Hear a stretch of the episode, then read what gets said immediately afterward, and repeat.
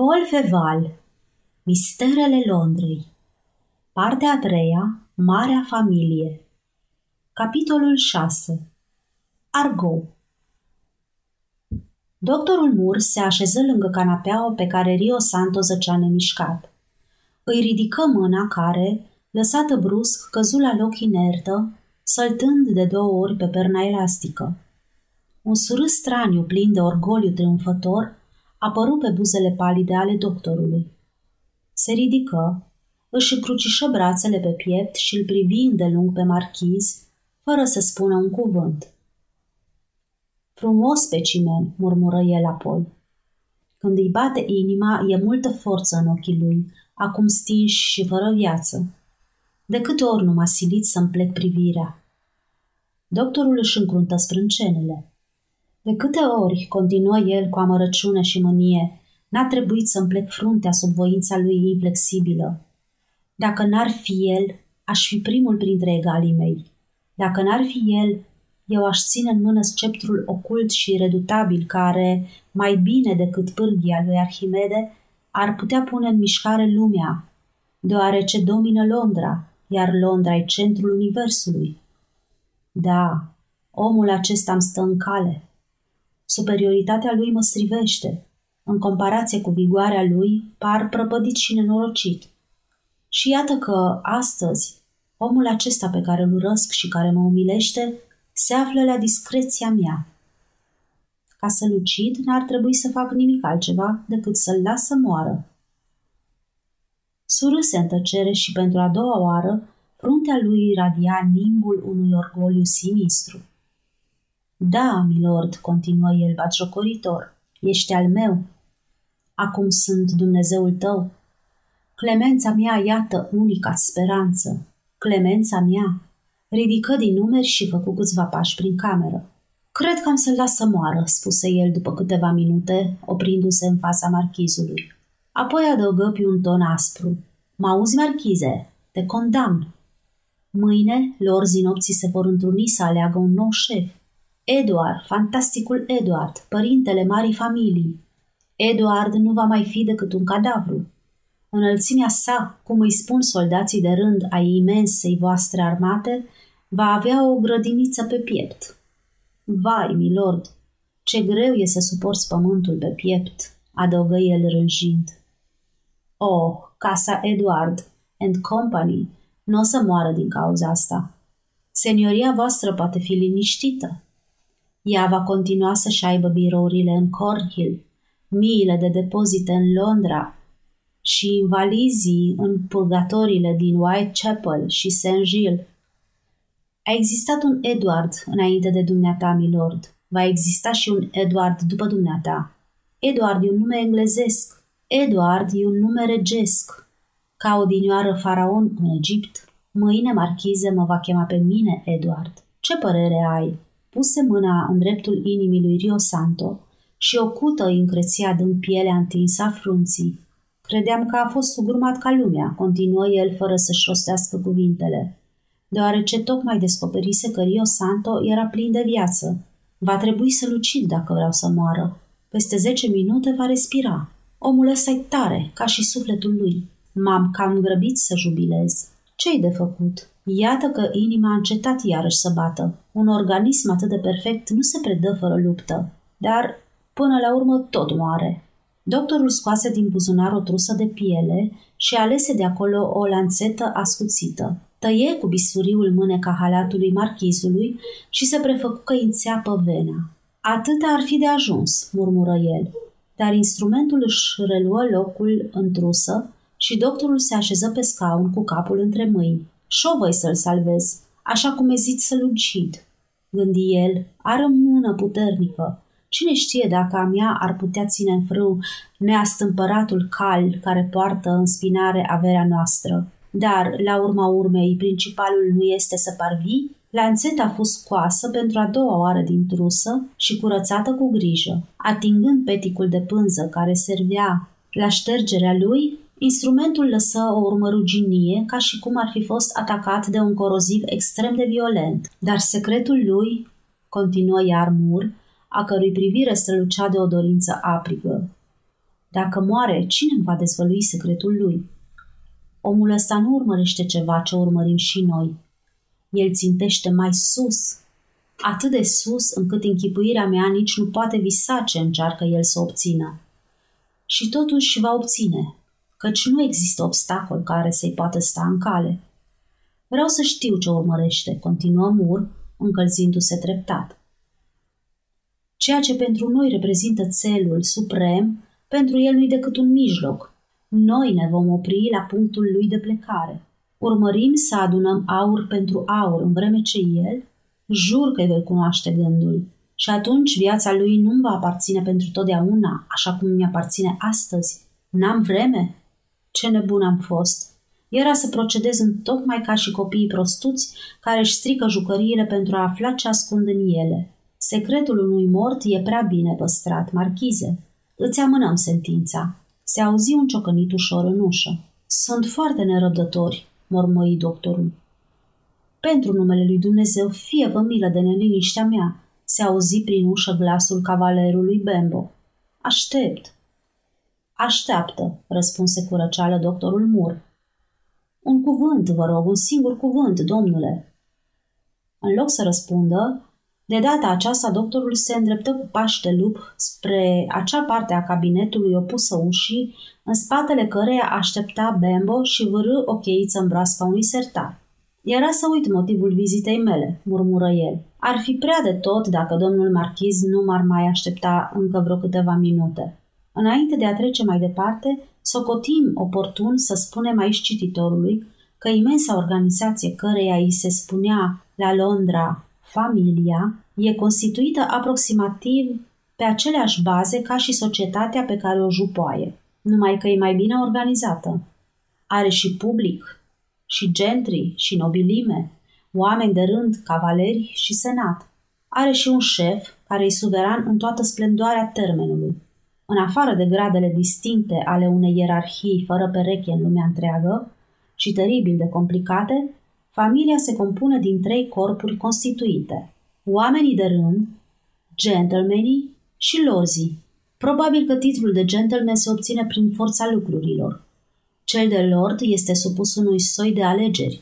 Deasupra tuturor se află părintele, pe care oamenii de rând îl numesc înălțimea sa, sau îl desemnează printr-un nume propriu care este supus schimbării, dar nu prin moartea titularului. Numele e dat din când în când la reformă ca un costum uzat. Pe la 1811 înălțimea sa se numea Jack și unii susțineau chiar că e Jack Ketch, călăul Londrei. Mai târziu a început dinastia Edward. În 1830 Edward domnea foarte probabil mai degrabă prin dreptul de cucerire decât prin dreptul de naștere. Sub domnia lui, familia a făcut progrese de temut. S-au furat diamante ale coroanei, s-au săvârșit furturi eroice, dar s-a aflat întâmplător că înălțimea sa era un om croit cu totul altfel decât supușii să iubiți. Lor zinopții, Consiliul privat au descoperit cu stupefacție, într-o bună zi, că șeful lor nu era deloc un hoț, s-ar fi răspândit un straniu val de zvonuri în sânul familiei, dacă această revelație ar fi coborât de la lords la gentlemen și de la gentlemen la ostașii de rând ai armatei. Dar milorzii nopții erau niște scelerați discreți. De altfel, aveau motive să tacă. În definitiv, nu știau nimic. Rio Santo era pentru ei o problemă, atâta tot. Descoperiseră că între ei și marchiz se afla o prăpastie – Înălțimea sa vedea mai departe și mai sus decât ei. Ambiția lor sordidă nu era deloc ambiția lui. Încotro mergea Rio Santo. Evident, Rio Santo se sprijinea pe ei, așa cum Tereze într-un baston. Își dădeau seama că sunt în mâinile lui niște instrumente vulgare. Care era scopul eforturilor lui? Nimeni nu știa. Nimeni nici nu putea măcar bănui deoarece Rio Santo ținea sceptrul cu mâna puternică și de la el până la primul dintre supușii săi se aflau toate treptele tronului. N-avea niciun favorit, nici confident. În principiu n-ar fi trebuit să fie decât primul dintre egali, dar voința lui, viguroasă, și în prejurările conferiseră puterii sale o amploare uriașă. Din rege constituțional se transformase singur în suveran absolut. De altfel, faptul nu constituia o raritate. Câțiva dintre patricienii familiei erau foarte puțin preocupați de această stare de lucruri. Aceștia primeau niște dividende excelente. Scopul lor era atins. Dar existau și alții, printre care ar trebui să îi numărăm pe doctorul Moore și pe Tyrell Orbul, care nu se învoiau atât de lesne cu faptul împlinit. Tyrell fusese însărcinat de marchiz cu câteva misiuni secrete care îi tulburaseră mintea, într-atât de mult se străduise să descopere scopul urmărit. Una din aceste misiuni consta în a remite 100 de lire sterline în fiecare lună lui Brian de Lancaster, care, în mod cert, nu făcea parte din organizație. Tyrell avusese de altfel prilejul să se convingă că Rio Santo nu-l cunoștea de aproape pe fratele mai mic al contelui de White Manor. Își frământa zilnic creierii să ghicească motivul acelei mărinimii al cărei scop îi scăpa. Își pierdea timpul degeaba, deoarece rațiunile marchizului erau prea în afara cercului de idei în care gravitau de obicei gândurile lui Tyrell, pentru ca acesta să descopere întâmplător adevărul. Cât despre doctorul Moore, el avea mai multe mijloace să ridice vălul. Rio Santo îi acceptase nu intimitatea sau măcar ceva asemănător, ci stabilirea unor legături favorabile dorințelor sale curioase. Doctorul avea dreptul să intre în Irish House. Era medicul Mary A. Travel și juca oarecum între marchis și tenebrosul lui senat rolul pe care miniștrii îl joacă între rege și parlament. Numai că doctorul nu iubea pe marchis – în ciuda relațiilor care existau între Rio Santo și Mur, inima marchizului era o carte închisă pentru doctor. Mur, spirit subtil, îndrăzneț, dar rece în îndrăzneala sa, răbdător, orgolios și abil în a-și ascunde orgoliul sub supunere, excesiv de practic, lacom mai degrabă decât ambițios și capabil să comită orice crimă fără să se emoționeze sau să se înflăcăreze, nu semăna deloc cu Tyrell Orbul, a cărui fire, de asemenea plină de răutate și la fel de puternică, se mișca împinsă de alte resorturi și mergea pe alte cărări. Dar, ca și Tyrell, doctorul Moore căuta secretele lui Rio Santo într-o sferă prea restrânsă sau prea josnică. Îl cobora pe marchiz la dimensiunile lui, iar disprețul sistematic pe care îl manifesta față de om în general îl făcea pur și simplu incapabil să înțeleagă planurile marchizului. El își închipuia că Rio Santo, a cărui superioritate era silit să o recunoască, urmărea un cel, mai măreț decât al lui, dar în fond de aceeași natură. Invidia acest cel fără să-l cunoască și voia să-l descopere pentru a și-l însuși, să profite singur de această cucerire pe care o întrezărea minunată și atingând ultimele limite ale lăcomiei umane. Odată secretul descoperit, plănuia să-l înlăture pe Rio Santo cu mijloace facile și sigure pe care un savant ca doctorul Moore le are întotdeauna la dispoziție. De șase zile de când Rio Santo nu se mai arăta deloc, dorința aprigă a lui Moore sporise în chip ciudat. Absența aceasta trebuia să aibă motive serioase și ascundea, poate, niște uneltiri ciudate. Moore venea în fiecare zi la Irish House, dar în zadar. Rio Santo nu se arăta deloc. Totuși, doctorul nu-și pierduse vremea degeaba în cursul celor șase zile. Introdus în cabinetul marchizului, spionă, scotoci, violă secretul dosarelor închise și își vârâ nasul în toate hârtiile.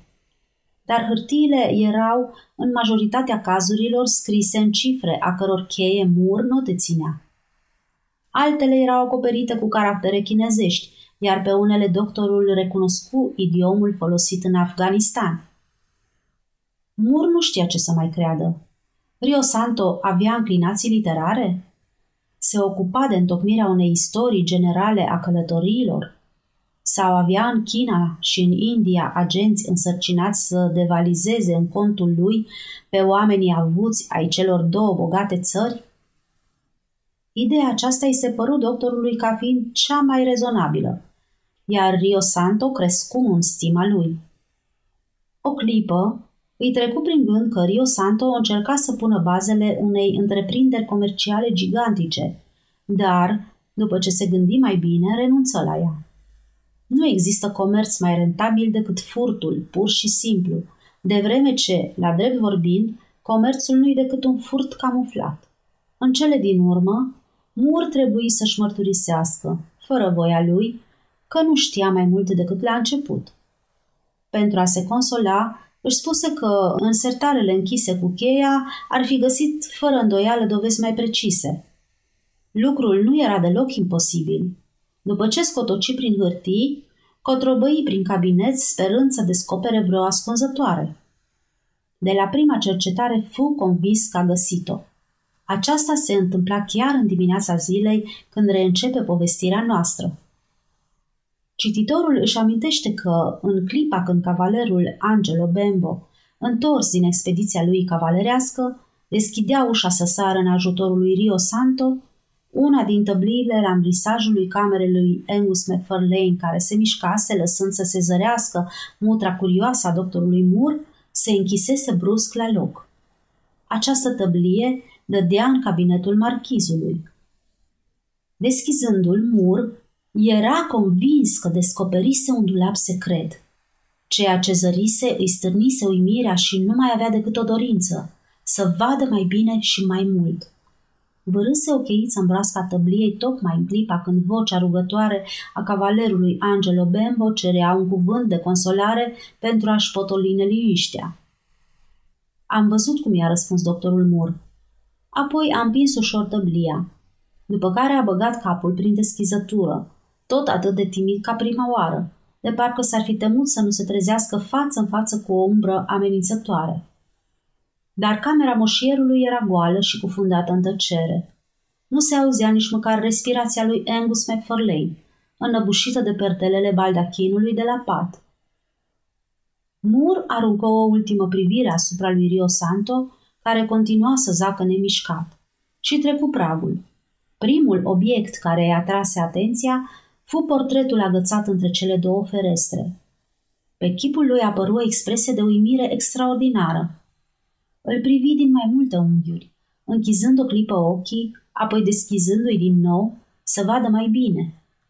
Pe măsură ce privea astfel, urma de îndoială întipărită pe fizionomia lui se risipi treptat. Iaie, murmură Mur în cele din urmă.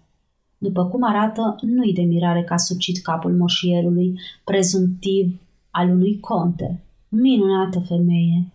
Oh, nu, nu mă înșel. Ea e. Dar ce caut aici portretul contesei de White Manor? Sfârșitul capitolului 6